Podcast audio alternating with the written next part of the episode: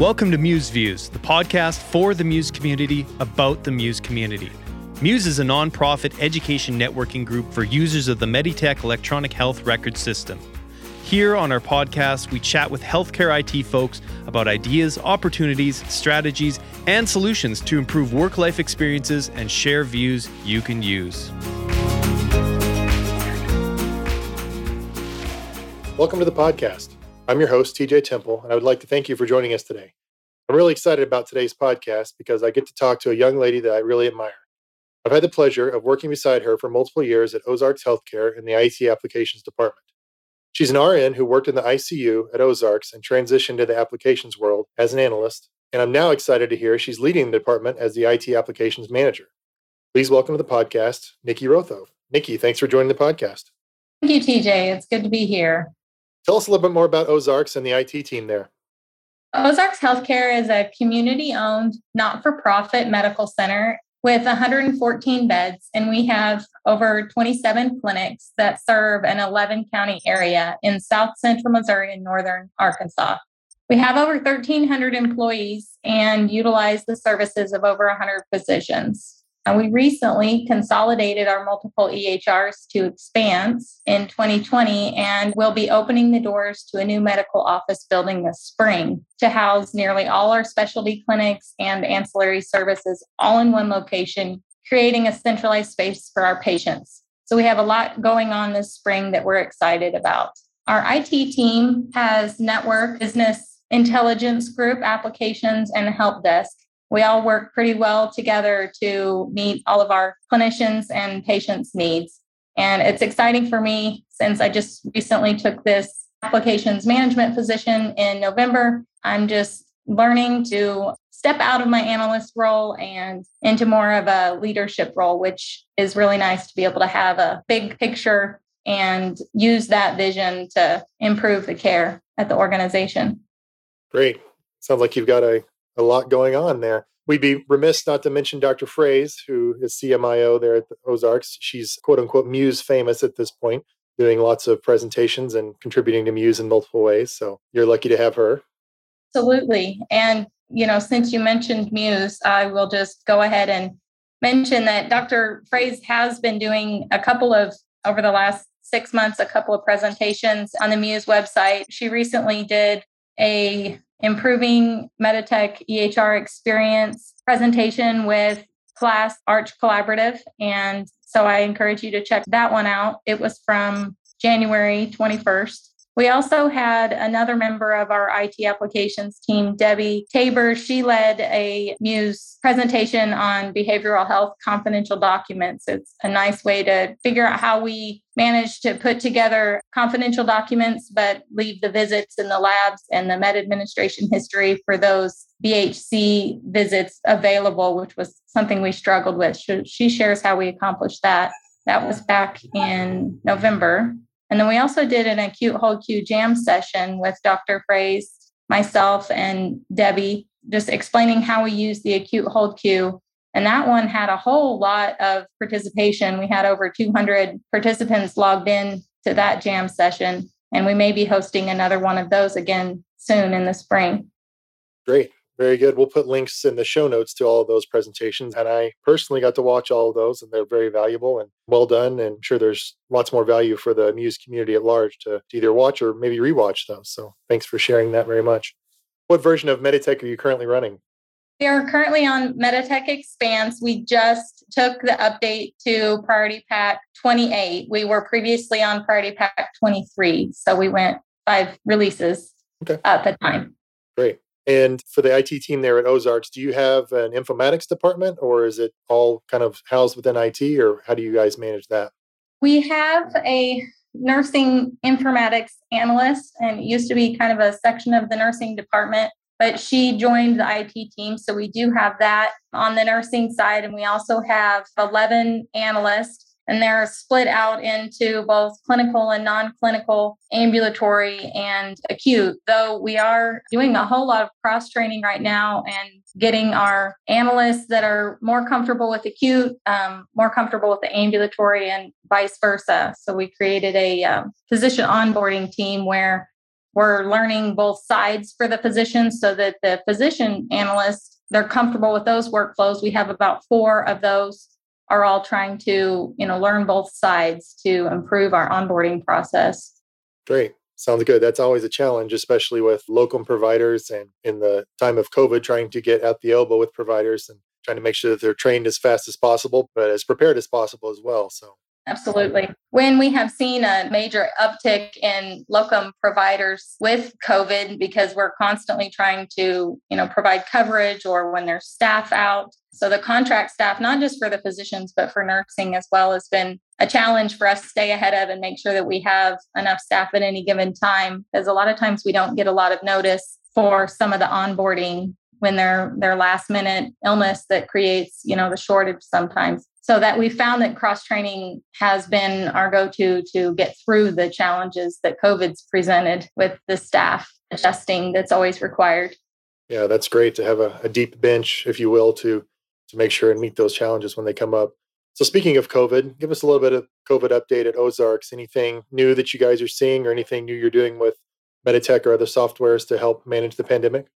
We recently you know had an increase kind of a surge here in the community and so, over the last couple of weeks, we've had an increase in hospitalized patients hospitalized with COVID. Last week, we were running in numbers 20 ish. And then I noticed this morning we're down to 15. So, it's nice to see the numbers back down out of the 20s for our admission, which helps reduce the strain on the staff with the transfer challenges that go on in the ED with COVID. About a year ago, we implemented an ED hold process so that they could seamlessly move the patients from being cared for in EDM to still being housed in the ED, but provide that care through the PCS module and transition their orders and allow more stability, I guess you would say, for the patients that we have to hold in the ED when the beds are really scarce on the floors and there's nowhere to transfer out. So we've been really involved in trying to help the ED and the inpatient side adjust to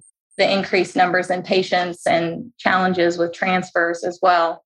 We build several COVID order sets, and we've recently been revising our monoclonal antibody orders and infusion protocols and kind of that scheduling process as supply adjusts and we don't have a large supply of of those infusions to give we had to kind of put a filter in place so that only certain people could enter those orders and it went through an approval process before. So that's been keeping us busy. And of course as covid testing new technology comes out we're always updating those orders and updating on the lab side to stay ahead of that and make sure that we have the most up to date tests available for our patients. And then I have to brag on the IT staff. We have several skilled nurses in the IT applications department, and they are picking up shifts on the floors and trying to help just with basic staffing needs as well. Wow, that's great. Yeah, it sounds like you're blessed there at Ozarks to have a deep team of clinical knowledge that are, you know, also helping out with the IT and are okay to to help out in the clinical needs as well. And the ED throughput standpoint, I've heard lots of organizations struggle with that. So that may be a good Muse presentation as well of how you guys tackled that and how you're making sure those patients are cared for as best they can while they're waiting. Absolutely. And we are very blessed with the staff that we have or the coworkers we have here at OZH. We have a group that works really well together and has a lot of deep knowledge coming from clinical background and other backgrounds in the healthcare industry. So most of us have been here for a very long time as well. That's wonderful. So you mentioned Priority Pack 28, jumping from 23 to 28, and that's been on your plate lately, and you guys just went up with that recently. So tell us about your approach to priority packs, kind of in general, how you how you prepare for them, how you train for them, how you work through the different changes, and then how you prepared and worked through this one if it was anything different from a normal one. So I think priority packs we always learn something and we always, you know, find something that we wish we would have done better. So I think the first thing that we always try to do is just get organized around the project, make sure we have a lead analyst that's kind of serving as the overarching lead for that. And then we pull the clin IDs that require testing out into a spreadsheet and we split that spreadsheet up by modules. But then we recently found a way to use the spreadsheet to kind of report back to one master spreadsheet so that you could track the percentage of testing that had been done. And we've been, we met weekly um, and scheduled weekly meetings after we received the code and kind of disseminated the spreadsheet out to all the analysts. And then, of course, they have to send it out to end users or super users or different department leads that help with the testing with our system. And we go through that and just make sure that we first review, you know, all the release highlights and parameters. And Meditech does a pretty good job of opening tickets that'll point out parameter changes and other major changes within each module. So we try to lay eyes on all of that stuff and get a decent understanding of how much training is going to be necessary. And I'll tell you with Priority Pack 28, it had a lot of physician documentation changes and Meditech recommended that you, you know, do some mandatory training or you host training for physicians on the documentation. And I would say to absolutely take them up on that recommendation and get that organized early. We did host training sessions for the physicians, um, both on the inpatient and the ambulatory side. We ended up having to do four kind of noontime sessions, and those were led by Dr. Fraze, which for the most part, and myself, she, it's great to have a physician involved in your trainings when you're doing physician training, if at all possible, because they just can speak to the workflow and relate to them so much better. I felt like it was really well received by our providers. We also had some plans to roll out expansion of our medical necessities. So we just coupled that in with the documentation training and covered both.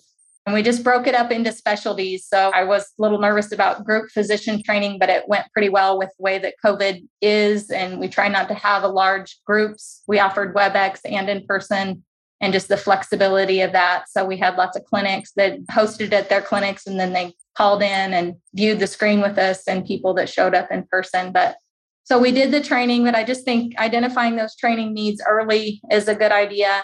Then we meet weekly just to touch base on where we are with training and what changes we plan to roll in with the system, which ones are required, which ones are not, as well as create some time and space just for the analysts to work together. There's always overlapping module testing. So those weekly meetings were a good way for people to pull together and test things out as needed. So that's kind of the planning and prepping. Now, like I mentioned, the, the big thing was the physician documentation, and there were several enhancements in a lot of the modules that we just didn't have to turn on. So we didn't do that with everything that we have going on with the medical office building and COVID search and medical necessity expansion, every all the big projects that were going on. But we'll be revisiting those at a later date and trying to roll out some of the optimization pieces that came in with this update. Great. Can you talk a little more about the specific, like give us specific examples of what changed for the physicians and what your training entailed? And then yeah. what do you recommend for an organization for what's the duration of that training? Is it like two hours per provider or one hour or 30 minutes or? Sure. Yeah. Thank you. So Meditech's update was it really changed the way that the documentation looked initially. And they introduced review and refine and a rapid entry option where you could toggle the screen and how they liked to document. Review and refine basically allows you to click into the sections and it opens the bubbles and responses up and, and you just kind of click in and out, but you can review what you're documenting as you go. And then, which that was pretty much what our providers were used to. And that was how we built our notes out so that it would function really well like that. So we had to do some review on the back end of what these changes were going to do to the output of the note. And I would recommend that you do spend time reviewing if you do make any changes to your documents with this update to make sure that you're reviewing the output and adjusting it because it just it tweaked some things in the way that the system functions that modified some of our templates and how they looked once they were printed out or viewing in the EMR. So just a note there. We ended up doing a two hour training sessions, but that was really heavily padded. We wanted to have an opportunity for providers to ask questions at the end, even if it wasn't related to the update. So we spent probably 30 minutes on the documentation and then an extra 30 minutes on the medical necessity piece. That's not part of the update, but that was just how our training flowed. And then we saved another 30 minutes to help providers with any other questions that they had. So we did extra time on typicals, other things that we had wanted or offered optimization sessions to the providers that they just didn't attend or, you know, they hadn't had an opportunity to get exposure to. But about 30 minutes was a good amount of time for the documentation changes. We were able to go in and just show them how it looked and changed. And then we went live into the test system and actually did some documentation so that they could see us actually flowing through the screens in the document. It sounds like a great approach. Yeah, thank you. That was the majority of the training for the physicians. We didn't have to push out a lot of education to the acute nursing or ancillary staff. There was some education for clinic nurses because they use the same documentation tool as the providers do. So we just had the clinic admin log into the WebEx and they intended the same training sessions. We also created some handouts and cheat sheets for them to look at and disseminate ahead of time. One thing with the documentation that we wished we would have touched on a little bit more and we didn't is the whenever the document changed, the way that the bubbles when you pull in your typicals, the way that you undo the documentation that is kind of included in your typical was a little bit different. They used to be able to left click and it would just unselect it, but now you have to click on it and click again. So we wished we would have demonstrated that. We did get some questions about that, particularly from the ED who uses typicals pretty heavily and wanted to move really quickly through removing and changing things in that piece looking on the forums and just doing some searching and stuff in prep for this podcast, I see some mentioning about printing going away or some changing to printing in Priority Pack 28. Can you talk a little bit about that?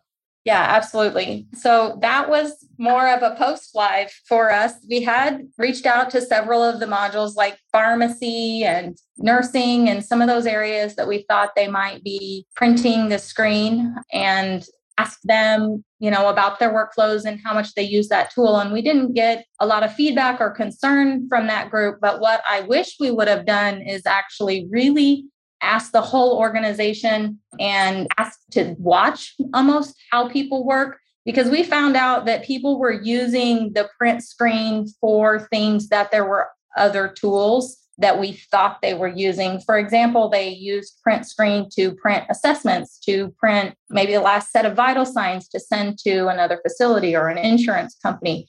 They were using print screen for pulling order details out of the system. And so we ended up having to send some information out about how to print nursing assessments, how to print orders, how to print the bedboard. We used example of how to print the bedboard because we found out nurses were printing the status board and using it as bedside shift report. We just learned about a lot of workarounds that they were using printing the screen for that we didn't ever really teach them. We didn't realize how heavily it was being used by finance and our utilization review department. So we kind of had to do some catch up with them and we wished we would have realized how heavily they relied on that tool and didn't really know about some of the other tools of how to print a lab report from the EMR in its actual correct format.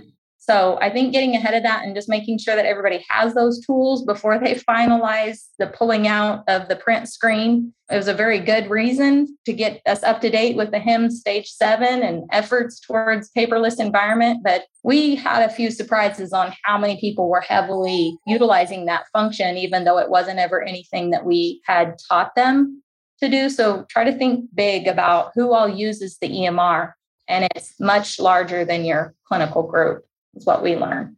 Yeah, it's amazing how a small tweak in code or a change like that reveals people using the system that maybe a ways it wasn't designed or no matter how many parallel runs you do or you know testing or observing there's always going to be somebody doing something kind of squirrely that comes out in these ways. So i'm assuming meditech put this into place because there's really no audit for a print screen. Is that the is that the rationale behind it? Exactly. And so that was how we ended up communicating back out and i wish we would have been proactive in communicating this as a positive change you know towards data security and you know hipaa compliance. But we we were more retroactive on that and pointing out those efforts because yeah if you print it out of the emr using a print button that's built in or you use a print routine within the system there's audits in the background that track who printed it and you know all of that date and time and information that's needed to make sure that we're not losing data elsewhere. Plus, there's temp files that get stored when you do print screens and things like that in the system. So, just eliminating that background saving of data and it coming straight out and there being an audit was the big reason behind that. So, it was a good thing. Our users were not very pleased about it, I will tell you. Right. Yeah, I could see that. Did Meditech have that as a highlighted change, or could they have done something a little more in your face to make you guys aware of that change coming? Well, that was, we spent quite a bit of time post update talking about, well, what can we do better to visualize what these stories are? So, one thing that we learned is when you run your release highlights, they do have a new thing in their documentation where it's called on story and it'll put a little red asterisk. And I think looking ahead to the next update, I'll want to run those on stories and that way I can get the bigger view. Because if I can see the on story and run the ones that are on story, then I might be able to see all the different modules that they'll touch and have a better idea for the big picture of how this is going to trickle down. But it almost seems like when we look at it and read through it, it's from the bottom up. So I wish there was a better tool to be able to see here's all of the stories here's the details about why we implemented this and all the modules that it's going to touch. But that's been harder for me to discover. I guess one thing I didn't realize Meditech was doing is in their announcements section on their website.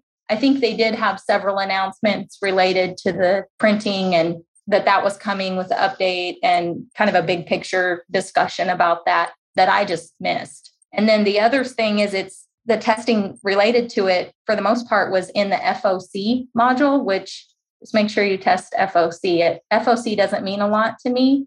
Now I know we just need to look through all of them, even if we're like, we don't really use this module. It might be something that doesn't seem familiar is overarching. Right. So that's kind of a blessing and a curse of Meditech software is you can customize it heavily and you can use it kind of how you want. You know, the general announcements and, and recommendations from Meditech apply differently to organizations because the software is so flexible. You're not locked in, but then you know that makes it maybe a little bit unique to each facility using Meditech. Yeah. Just to kind of wrap up a little bit, I mean, once we got a handle on the testing and everything, we do try to do parallel where we run patients through the system and try to get end users in. It's always been a challenge to get end users into the system to actually do the testing and go through their basic workflows. So I'm always open for suggestions on getting that to work. But we always try to get documentation and orders and uh, on an account or multiple accounts so that we can get and see it coming out with the claim.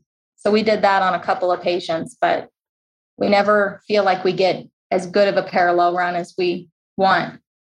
Yeah, and I can imagine, especially during all the staffing shortages and COVID surge, and asking a floor nurse to, hey, redocument everything you did and test for us at this time. That's hard in normal times, but right now I'm sure it's even more difficult.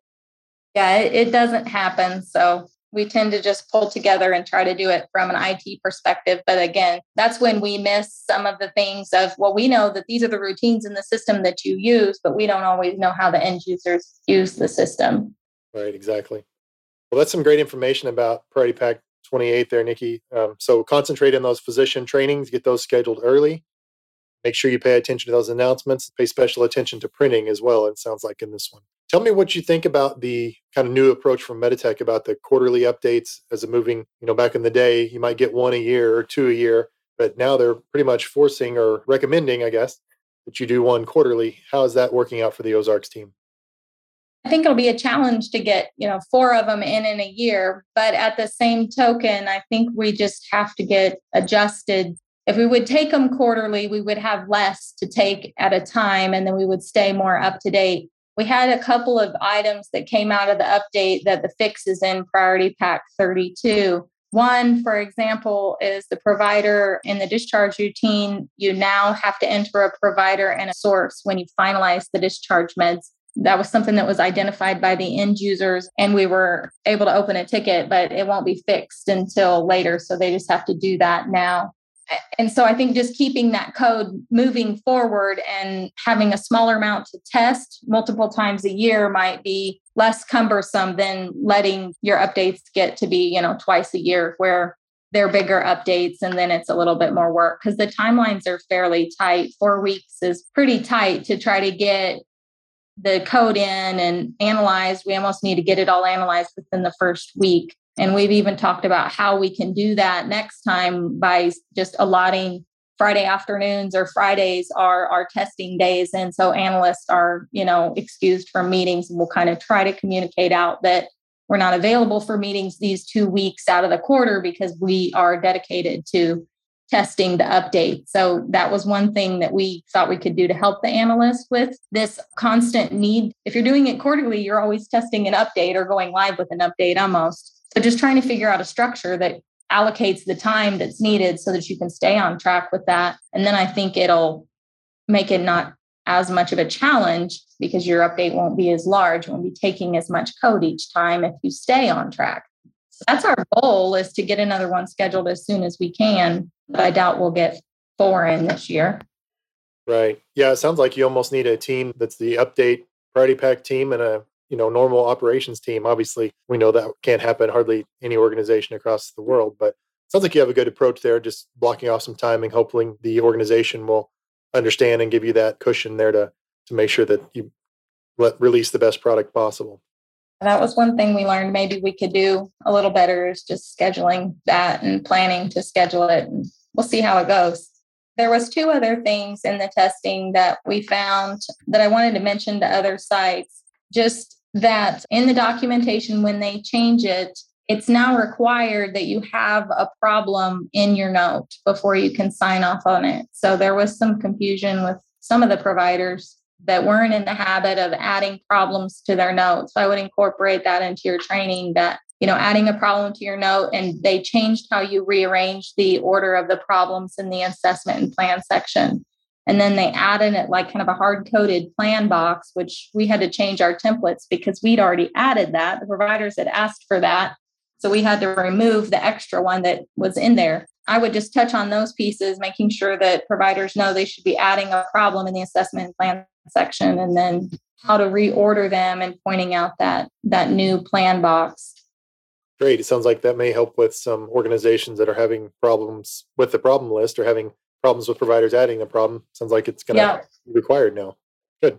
Yeah, it, it is. It'll flag them when they go to sign it, and it's not super apparent why it's not letting them sign it. But if they go back into the plan section and add a problem, then it will let them proceed forward our providers were thinking it was forcing them to do something in the coding section of the note and we didn't have them required to go in there. So but it was turning things red in there and it was just because there was no problems added for certain providers that had gotten out of the habit since initial training or never really adopted the habit. So it's a good opportunity to reinforce that and the importance of that and how you can leverage problems for customer decision support tools and our clinical quality measures and all of that it can be brought up again with this training because you'll probably have some people that are using different workflows than what you've initially trained. That's a good recommendation. One thing I wanted to ask about the Priority Pack 28 Go Live is what, what did your downtime look like? What was the outage length and, and how did you guys handle that? What time of day and all those things? So we took the system down at three and the planned window was two hours. It came up at 20 minutes after. So ours was two hours and 20 minutes.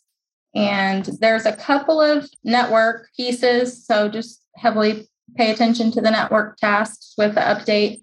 There, there's an update required to the Apache server. Doesn't mean a whole lot to me, but they ended up having to revert back to a previous version and do some work on the Meditech side to bring web back up. Our web link wouldn't function, and it had something to do with Apache. So I would just you know, touch bases on that, update ticket, and make sure that network and Meditech Tech get that uh, Apache update installed. That created an extra amount of time in our downtime for it. Well, that's that's not too bad as far as downtime. I mean, maybe that's one of the benefits benefits of these quarterly updates. Is I remember back in the day, you'd have four to six hour downtime, you know, which is pretty lengthy, even if you're doing it in the middle of the night. So that's good to hear. You kept it around two hours. Yeah, we did, and we you know we tried to use our social media platforms and you know communicate at meetings and in huddles and we sent everyone emails out, you know, letting everybody know in every way possible, which I, I definitely recommend that it's happening.